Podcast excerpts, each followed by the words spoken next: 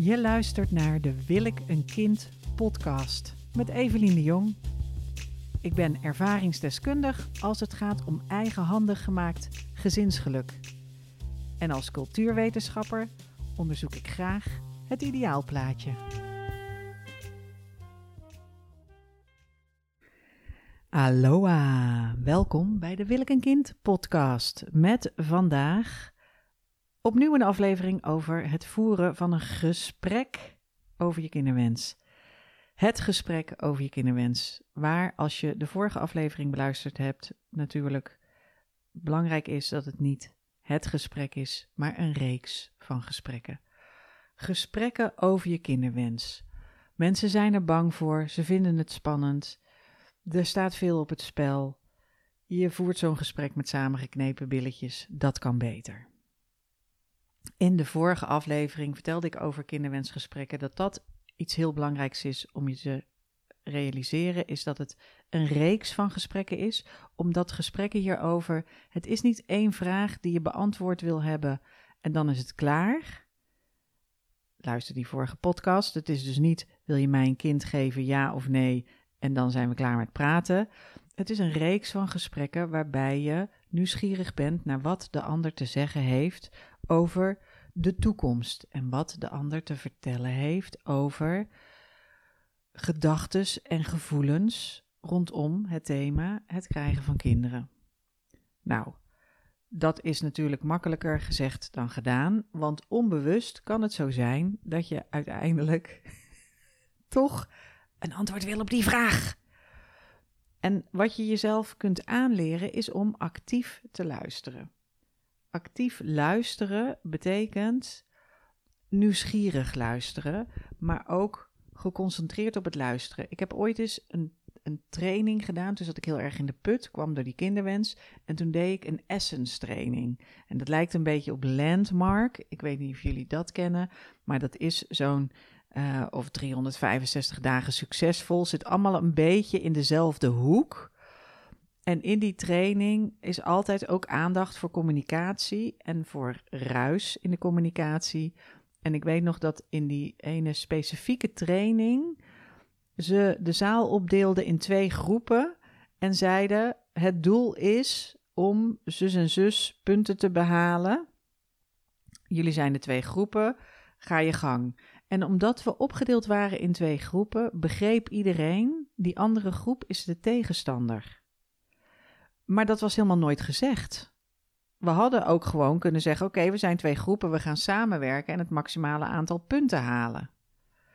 Maar dat deden we niet, omdat we dachten: ja, we zijn twee groepen, die andere groep, dat is onze opponent. En dat was uh, heel erg confronterend, omdat, ik, omdat je toen ineens dacht: verhip, dat hebben ze nooit gezegd. Maar wij als hele groep gingen er automatisch van uit, hoorden automatisch twee groepen ik zit een A, dan is B de ander. B staat in de andere hoek. Wij liepen automatisch in onze boxershort met onze boxriem om en onze boxhandschoenen aan de ring in om in ons hoekje te gaan staan en te gaan beuken op de mensen uit de B-groep in de veel slechtere hoek. Nou, dat gebeurt heel veel bij gesprekken over je kinderwens als je denkt ook als je zelf twijfelt, juist als je zelf twijfelt. Ook als je onbewust het verlangen hebt om samen met diegene een kind te krijgen. Dus wat ik helemaal niet wist, was dat ik dat aan mijn minnaar ging vragen. Wil je mij een kind geven? Want ik dacht, dat wil ik helemaal niet. Ik ben gewoon een spannende vrouw met een spannend leven en een spannende uh, pheromonenmatch. Maar daaronder zat een verlangen en ik, ik, ik, ik had niet stil gezeten, stil ik was niet gaan graven in mezelf. Klinkt ook heel sexy, graven in jezelf. Ik was niet innerlijk, ik was niet in contact met mijn innerlijke kern. Ik wist zelf niet wat ik wilde en ik dacht, andere mensen moeten een antwoord geven en dan klamp ik me daaraan vast en dan hijs ik me daaraan omhoog en dan wordt dat mijn rots in de branding. En dan, um, dus ik, ik, ik, ik verlangde wanhopig van andere mensen een antwoord. Dat werkt niet. Wat je te doen staat is vragen, de vraag die ik stel als ik met mensen ga werken, is: wat zijn je gedachten en gevoelens nu op dit moment? Dus een momentopname, gewoon uit de losse pols. Wat zijn je gedachten en gevoelens als het gaat over de toekomst en het krijgen van kinderen? Dat is nu op dit moment dat jij deze vraag zit te beantwoorden al anders. Dat is ochtends vroeg al anders als om vier uur s middags als je na een drukke dag doodmoe van de lunchdip erin zit. En het is nog anders als om 11 uur s avonds of om 1 uur s avonds of om half twee s'nachts, uh, 1 uur s'nachts, half twee s'nachts, als je vertwijfeld wakker ligt. Dan zijn je gedachten en gevoelens rondom het krijgen, rondom, over de toekomst en rondom het krijgen van kinderen, zijn allemaal verschillend. En wat je wil in dat gesprek is luisteren op een beetje gunstig moment. Een zaterdag of een zondagochtend. Dat je niet helemaal complete brakke Harry bent. Maar wel met prettige omstandigheden. Dus wat ik in de vorige podcast al zei. Ga lekker zitten op een kleedje. En uh, neem een gezellige picknick mee. Met vers fruit en lekkere drankjes. En zeg dan eens: hé, hey, wat zijn eigenlijk jouw gevoelens en gedachten over de toekomst? En als iemand dan een tijdje aan het praten is en je hebt goed geluisterd, daar ga ik jullie dadelijk meer over vertellen, actief geluisterd, wellicht is er dan ruimte om de vraag erin te fietsen: hoe denk jij over het krijgen van kinderen? Niet hoe denk jij over een kind krijgen met mij binnen nu en een afzienbare periode, maar gewoon in algemene zin. Nou, um, wat je, moet, wat je echt, echt, echt moet doen, is actief luisteren. Ik geef je vijf kenmerken van uh, actief luisteren. En uh, allereerst is het belangrijk dat je met je volledige aandacht erbij bent. Dus actief luisteren en op je Apple Watch allerlei berichtjes binnenkrijgen, dat werkt niet. Actief luisteren en Instagrammen en reels maken dat, is niet, dat is niet actief luisteren. Dus het, het eerste is dat je aandacht geeft en dat je fysiek ook laat zien dat je luistert. Dus het is laten zien dat je luistert door te knikken, door te lachen, door je gezicht te laten spreken en door zelf je mond dicht te houden. Door zelf niet te praten weet het, Micha Wertheim is, die, die heeft zo'n grap van, hè, nou, een goed gesprek, een goed gesprek is als ik aan het woord ben en andere mensen lullen er niet doorheen. Er zijn veel vrouwen, net als Micha Wertheim. Grappig dat ik dit nu zeg. Die heeft ook cultuurwetenschappen gedaan. Dus die is ook interdisciplinair, kan die hedendaagse problemen op meerdere manieren aanvliegen. Maar je zegt dus zelf niks, je houdt zelf je mond dicht. En als je zo'n gesprek begint met je armen voor je borst en je, en je zit helemaal stijf van de spanning en um, je hebt een hele defensieve fysieke houding, dan reageert een ander daar ook op. Dus oefen met jezelf. Met die vraag stellen, voor mij oefen je voor de spiegel, zoals je vroeger met je deodorant, die staat hier toevallig voor me, met je deodorant stond te zingen voor de spiegel. Oefen nu eens in de spiegel dat gesprek ik, ik snap niet dat mensen daar niet wat speelser mee omgaan.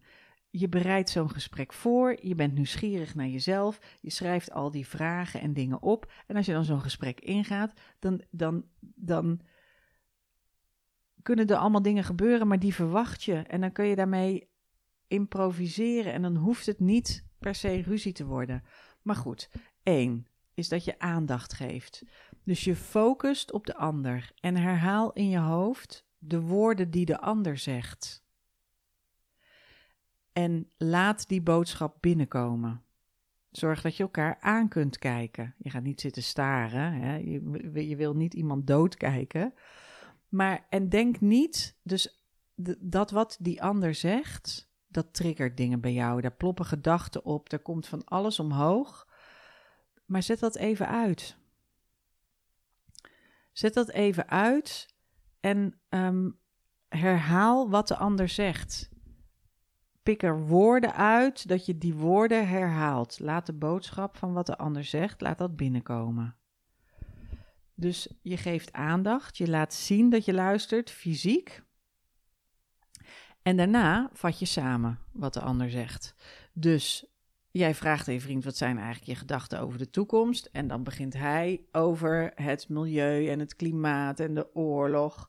En het beginnen van zijn eigen bedrijf. En dat het zo'n spannende tijd is, want dat er een dreigende recessie is. Maar dat hij toch echt die sportscholen, uh, imperium nu uit de grond moet stampen. Omdat het nou eenmaal beter kan. Ik, ik verzin maar een Arie Boomsma variant op het leven. Hmm. En dan zeg jij, oh, wat ik hoor is dat je bang bent, uh, dat je heel ambitieus bent, dat je een heel sportimperium uit de grond wil stampen en dat je bang bent voor een recessie. Als ik het goed begrijp. Dus dat je vat samen wat de ander zegt met de tekst wat ik hoor en als ik het goed begrijp. En er kunnen ook dingen zijn die je niet begrijpt, of uh, uh, waarvan je denkt, hè, waar, gaat het over? En dan zeg je, wat bedoel je? Bedoel je dit of wat bedoel je daarmee? En als jij zelf emotioneel geraakt wordt, dan kun je dat benoemen.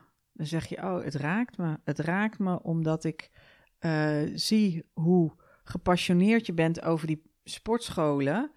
En um, ik heb het idee dat je daar heel veel mee bezig bent in je hoofd. En dat dat voor jou in de toekomst super belangrijk is. En uh, omdat ik dat meteen betrek op wat dat persoonlijk voor mij betekent. Maar misschien begrijp ik het niet goed. Of uh, wil je daar nog meer over vertellen? Ik denk dat je dit en dit zegt. Of is dit wat je bedoelt? En dan moet je natuurlijk wel opletten, omdat zo'n gesprek over de toekomst en emoties bij een kinderwens heel gemakkelijk uh, kunnen die van nul naar, uh, naar 100 schieten. Dus als je daar van tevoren een beetje rekening mee houdt. Maar je vraagt dus, je vat samen met als, wat ik hoor is, waarbij je duidelijk dus laat merken, ik hoor iets, ik weet niet of dat dat is wat jij bedoelt.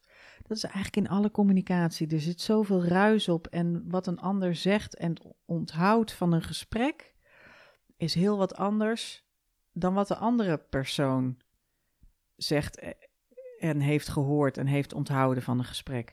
Daarom, ik heb al heel mijn leven, omdat ik dus in Maastricht gestudeerd heb, daar had je onderwijsgroepjes. En in dat onderwijsgroepje uiteindelijk had je acht contacturen in de week. Ideale universiteit.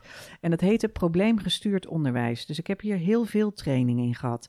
Probleemgestuurd onderwijs is eigenlijk ook een mooie oplossing voor die kinderwens.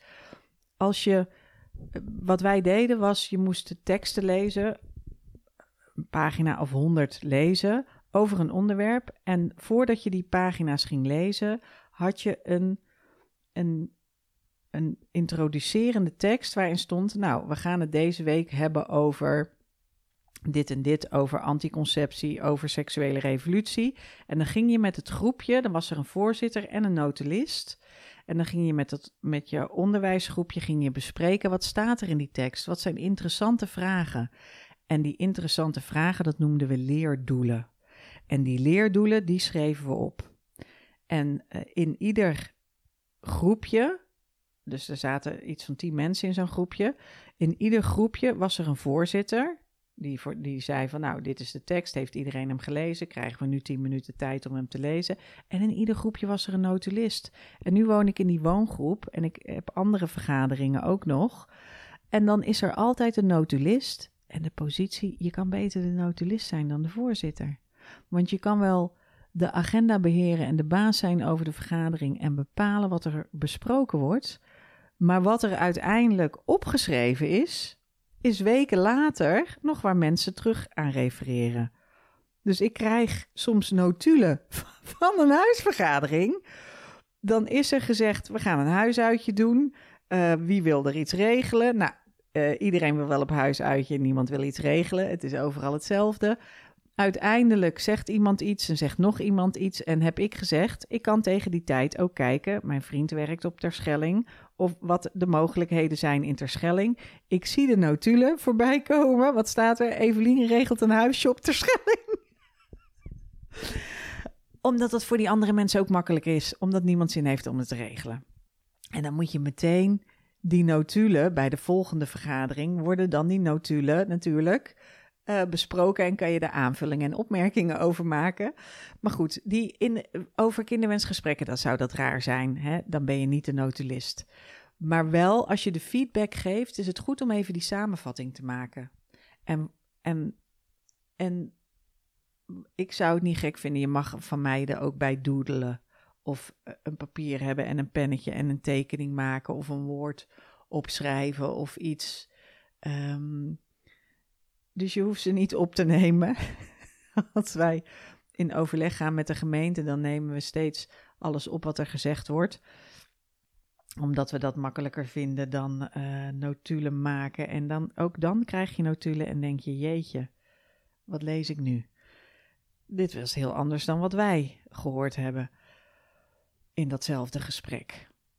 Maar dat is dus niet, je wil niet dit gesprek opnemen, maar je wil wel samenvatten en teruggeven aan de ander wat jij begrepen hebt dat de ander gezegd heeft. Is dit wat jij bedoelt? Heb ik het nu goed begrepen? Snap ik nou wat je zegt?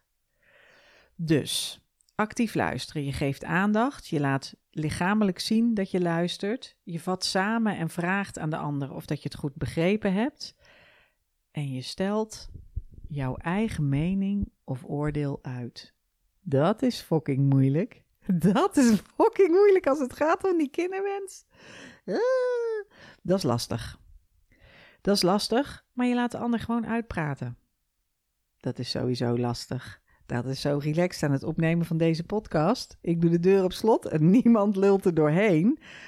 En jij laat mij uitpraten, want ik ben, uh, ik ben een tekst een, een, een geluid vanuit een bandje. Dus je kan wel door me heen kletsen. Maar ehm, dat hoor ik niet.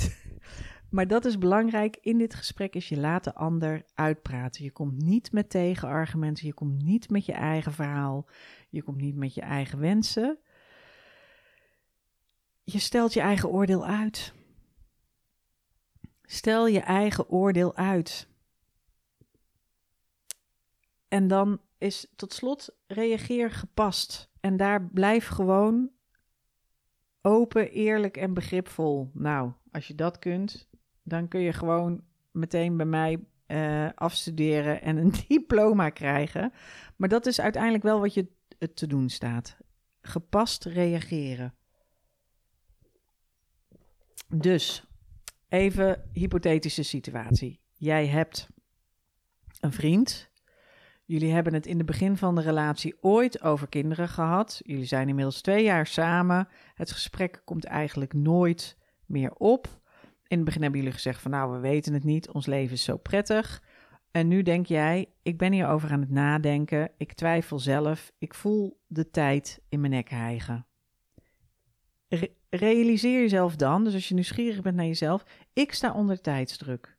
Ik sta onder tijdsdruk, ik twijfel, het zou fijn zijn als jij het duidelijk wist en een antwoord zou geven, zou voor mij een hele hoop schelen. Hoef ik zelf die verantwoordelijkheid niet te nemen. Want het is nogal een grote verantwoordelijkheid en het moederschap hè, lijkt me ook heel zwaar. En het is een onomkeerbare levenslange beslissing, maar ik wil ook de boot niet missen. Al die shit is allemaal van jou. Die neem je niet mee in, het, in de eerste twee, drie gesprekken over het toekomstperspectief en het krijgen van kinderen over dat kinderwensgesprek. Daar neem je dat niet in mee. Wat je doet is, je geeft aandacht aan de ander. Dus al die wensen en dingen van jezelf, die heb je al een keertje uitgeschreven en heb je alles over nagedacht. Je weet wat je zelf wil, maar nu ga je informatie ophalen bij de ander. Zie het zo. Je gaat gewoon informatie ophalen bij de ander. En dat mag op zo'n Socratische manier, dus dat je meer een gesprek hebt over wat betekent het voor jou. En als ik vraag naar jouw toekomst, denk je dan over twintig jaar of denk je over vijf jaar? Zie je het somber in of, of ehm, eh, geloof je in science fiction?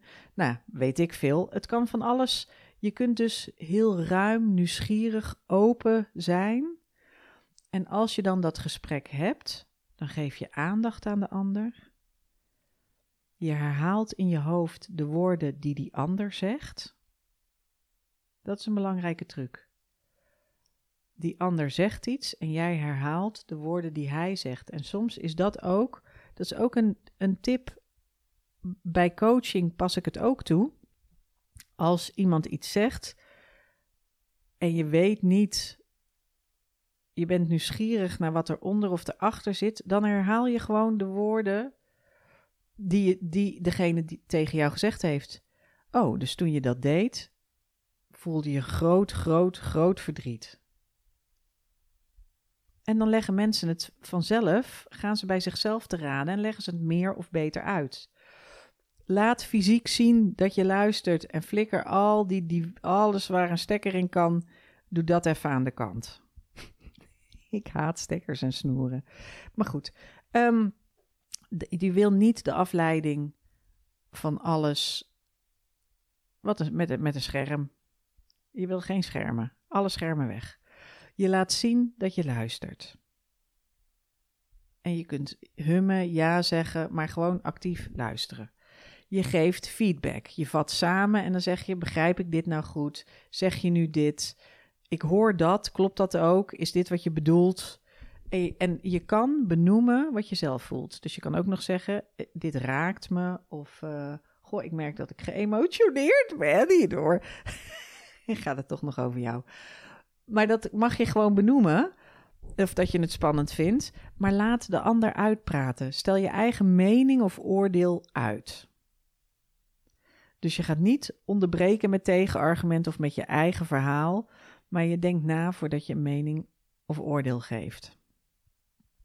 En als dat heel moeilijk voor je is, is voor mij ook wel moeilijk, dan, uh, dan doe je even de Monkey Mind training. De Monkey Mind training. De Monkey Mind training. Dat is als je dat googelt, dan zie je een boeddhistische monnik die zegt: dat Monkey Mind is uh, very easy. We doen het allemaal verkeerd, want de Monkey Mind kun je gewoon tot rust brengen. Dat is een geest die heel de tijd overal naartoe springt, overal opklimt, intrekt, uh, dingen omvertrekt. Uh, dat is als een wild geworden aap gaat je geest, die, die, die trekt alles overeind in je hoofd.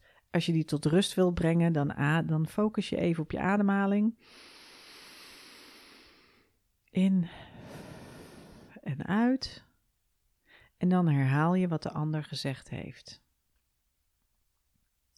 Er zijn al genoeg kinderen op de wereld. Zijn er al genoeg kinderen op de wereld? We hebben hier een personeelstekort. Wat bedoel je met genoeg kinderen op de wereld?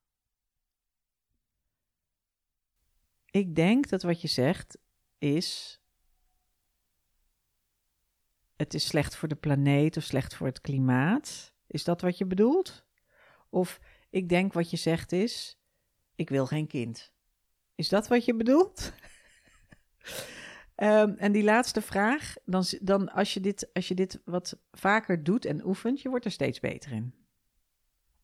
Uh, dus dat samenvatten, zo zie je maar. Dus dat iemand kan zeggen van, hè, er zijn al veel te veel kinderen op de wereld. Dan, kan je, dan hoor jij, ik wil geen kind. En hij, denkt, hij zegt misschien wel gewoon, er is overbevolking en, en het gaat de verkeerde kant op met, met deze planeet. Laat de ander uitpraten. Als je denkt, oh, ik wil iets zeggen, dan ga je even ademhalen. Je herhaalt de woorden die hij uh, zegt. En behandel de ander zoals je zelf behandeld wil worden. En stel je nou voor dat je heel erg geëmotioneerd raakt in dat gesprek. Dan wees gewoon geëmotioneerd en zeg ook duidelijk. Dus stel dat hij dat zegt. Dit argument komt vaker voor. Stel, jij zegt ik wil het hebben. Hè? Zullen we wat gingen we nou ook alweer zeggen? Oh ja. Lieverd, ik heb aardbeien, champagne en nieuw ondergoed. En dat was een diepte investering. Kom gezellig bij me liggen. Ik wil het met jou eens hebben over wat jouw gedachten en gevoelens zijn over de toekomst. En het krijgen van kinderen. Het mag een beetje tong in cheek. En dan stel nou, stel je voor dat je heel erg toch geëmotioneerd raakt omdat hij zegt: er zijn veel te veel kinderen op de aarde en ik, ik, ik, ik vind het walgelijk dat mensen nog steeds kinderen krijgen terwijl de planeet er zo aan toe is dan kun je zeggen, ik denk dat je nu zegt, dat jij geen kinderen wil. Is dat wat je bedoelt? En je kunt ook zeggen, ik denk wat je nu zegt, is dat we met z'n allen veel te kapitalistisch consumeren. Is dat wat je bedoelt? ik denk dat wat je zegt, dat je zus te veel kinderen gekregen heeft. Is dat wat je bedoelt? Ik denk dat wat je zegt is dat al je vrienden kinderen hebben gekregen en nu komen ze nooit meer in de kroeg. Is dat wat je bedoelt? Je kan dus uitspreken wat je eigen angst is en vragen aan die ander: is dat wat jij bedoelt met wat jij zegt? Klopt het hoe ik dit oppik? En als je nou heel verdrietig wordt in dat gesprek, zeg dan: Oh, ik word er, het emotioneert me, het raakt me. Wat ik nu sla je arm om me heen. Dat is uit een liedje. Sla je arm om me heen. Nee, het gaat heel anders. Ik weet niet meer hoe het ging. Maar sla je arm om me heen, hou me vast. Knuffel me. Ik zit toch fucking Volumia. Huh? Um, nee, dat kan niet de bedoeling zijn. Mijn, mijn grote liefde, dat uh, zal je weten uit die uh, eerste uh, Jongensgek podcast, was de pianist van Volumia. Dat was mijn grote, grote kalverliefde, voordat ik nu mijn ware ben tegengekomen. De ware bestaat niet, hè mensen. Dus mijn huidige hartstikke fijne partner ben tegengekomen. Maar um, hou me vast. Leg je hoofd lief op mijn schouder. Hou me vast. Schil me de zachtjes door haar. Um, nou, fantastische teksten. Toch. Hier zijn ze toch. Uh, het is toch super raak. Maar um, reageer zoals je denkt dat past in het gesprek. Dus, dus voel, zet je voelspriet. Dat kunnen vrouwen wel. Heel vaak, als, als het gaat om die kinderwens, dan krijgen vrouwen ineens door die biologische klok, die voelen ze als een tijdbom in een rugzakje zitten en ineens krijgen ze het empathisch vermogen van een goudvis. Ineens telt wat de ander denkt, vindt of voelt helemaal niet meer mee. En het is niet nodig. Als die ander iets zegt wat jou enorm raakt, dan wees gewoon verdrietig en zeg: hey, ik heb nodig dat je me troost. Wat je zegt raakt me. Het maakt me bang voor de toekomst. Ik ben, ik, uh, uh, ik ben bang voor onze relatie. Ik moet er even van huilen. Mag ik gewoon even tien minuten huilen en kun je me even tien minuten vasthouden? En dan, kan, dan, dan dat is actief luisteren. Et voilà. Ik dacht, er komt nog veel meer. Maar dit is dus belangrijk in kinderwensgesprekken, is dat je als vrouw niet het empathisch vermogen van de goudvis. Goudvissen hebben geen empathisch vermogen, tenminste voor zover wij weten. Ze hebben ook niet echt een korte termijn geheugen. Ze zwemmen rond in een kom en dan denken ze: hé, hey, een kasteeltje. Hé, hey, een kasteeltje. Hé, hey, kijk nou, een kasteeltje. Dat is een beetje de goudvis. Nou, zo zijn vrouwen ook wel in zo'n kinderwensgesprek. Wil je me een kind geven? Nee? Oh, wil je me anders een kind geven? Oh, nou, was een week geleden. Wil je me nu dan een kind geven? Dat werkt niet. Wees nieuwsgierig. Wees nieuwsgierig. Nieuwsgierigheid is echt, het is zo'n heerlijk, zalig en het brengt je zo, het brengt je kennis. Nou, wat een wijsheid. Wat een wijsheid in deze zomerpodcast van Wil kind. Het brengt je kennis. Actief luisteren, dames. Dus een reeks van gesprekken. Een reeks van gesprekken, niet maar één gesprek. En in dat gesprek nieuwsgierig zijn naar de ander. En hoe uitzicht dat? Nou, door actief te luisteren. En actief luisteren, dat doe je door aandacht te geven, door in lichaamshouding te laten zien dat je luistert door samen te vatten en te vragen: begrijp ik dit? Hoor ik dit goed? Begrijp ik wat je bedoelt? Is dit wat je bedoelt? Wat, wat ik denk dat jij zegt, is dat zo? Ik doe dit in mijn coaching ook heel vaak en, en met enige regelmaat heb ik het niet goed begrepen. Je hoort altijd dingen die niet gezegd of bedoeld worden. Dus vat samen, superbelangrijk. Stel je eigen mening of oordeel uit. Gewoon niet doen. Niet inkleuren. Niet daarmee aan de haal gaan. Niet herhaal de woorden die de ander zegt. En dan reageer gewoon geïnteresseerd. Heb het gesprek en weet dat dit niet een alles of niets gesprek is. Dit is niet de dealbreaker voor je relatie. Dit is gewoon een goed gesprek. En hoe meer van dit soort gesprekken, die af en toe ook ruk mogen zijn. Dus ook een experiment. Het mag ook een volkomen rukgesprek zijn. Maar daarna komen er nog meer gesprekken. En als je uh, dit doet, nou, dan, um, dan wordt het een, uh, een gezellige zomer. Ik hoop dat je hier wat aan had.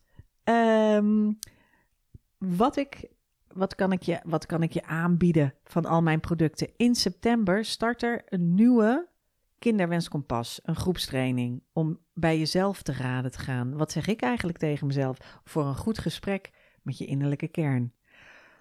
Wil je meedoen aan dat groepstraject? Wil je helderheid over je kinderwens? Wil, je voor jezelf weten waar je staat? En ook op een heel ander level gesprekken hierover voeren. Want dit is natuurlijk, dit zijn vormtechnische dingen. Maar als het gaat om de inhoud en om je verlangen en om grenzen stellen en om uh, nou ja, grenzen te stellen aan jezelf en ja te zeggen tegen je eigen behoeften, je eigen verlangen, je eigen om jezelf te bevredigen.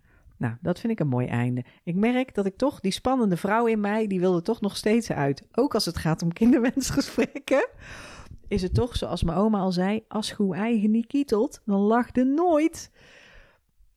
Kietel jezelf ook een beetje en wil je nou op het gebied van dit vraagstuk, past het moederschap bij mij en in welke vorm dan? En moet ik daarvoor deze relatie opgeven of moet deze relatie daarvoor naar een andere, in een andere uh, versnelling gezet worden? Uh, um, al die dingen. Krijg ik er spijt van? waar heb ik het meeste verdriet van? Wat past er bij mij? Als je dat wil weten, dan geef jezelf op voor mijn nieuwsbrief. En stuur me een mailtje met ik wil op de wachtlijst voor het groepstraject. Het kinderwenskompas. Er start eind september weer een kinderwenskompas. En dan gaan die kinderwensgesprekken op een heel ander niveau. Sowieso, het kinderwenskompas begint altijd met drie maanden even pauze over, met de gesprekken. Want om te weten wat er in jezelf zit, wat je eigen ik, ik zou willen dat ik dat geweten had voordat ik die vraag stelde aan die minnaar. Want als ik daarover nagedacht had, dat heb ik dus gedaan, hè. Ik heb meerdere vriendjes. Niet omdat ik dacht dat dat goede partners voor mij waren, zelfs niet omdat ik dacht dat dat goede vaders voor mijn kind zouden zijn, maar omdat ik gewoon een vader voor een kind zocht en ik zag iemand met een piemel. Zo dom was ik. Mag je dat nog zeggen? Over jezelf vast wel. Ik weet niet of het woke is. Maar zo, zo hysterisch was ik op zoek naar een vader voor mijn kind, dat ik onbewust van alles aangreep. En als ik nieuwsgieriger naar mijn eigen motivatie was geweest, als ik nieuwsgieriger was geweest naar mijn eigen innerlijke kern en naar mijn eigen verlangens en behoeftes, als ik daar meer werk op had gedaan, dan had ik niet al die lompige dingen hoeven doen. Maar goed, als ik al die lompige dingen niet had gedaan, dan had ik nu niet deze podcast zitten opnemen. Dus dat is dan weer het mooie ervan. Ehm, ik wens je heel veel goede gesprekken toe. Over de toekomst, maar ook over het hier en nu. En uh, misschien tot ziens in het Kinderwenskompas. Doeg! Dankjewel voor het luisteren naar de Wil ik een kind podcast. Vond je dit goed en waardevol? Geef een duimpje omhoog of laat een review achter. Dan kunnen andere mensen deze podcast ook vinden. Wil je mij persoonlijk een vraag stellen of iets laten weten? Je vindt Wil ik een kind op Instagram. Daar heet ik Wil ik een kind. Of je kunt me een mailtje sturen. info@wilikeenkind.nl Fijne dag!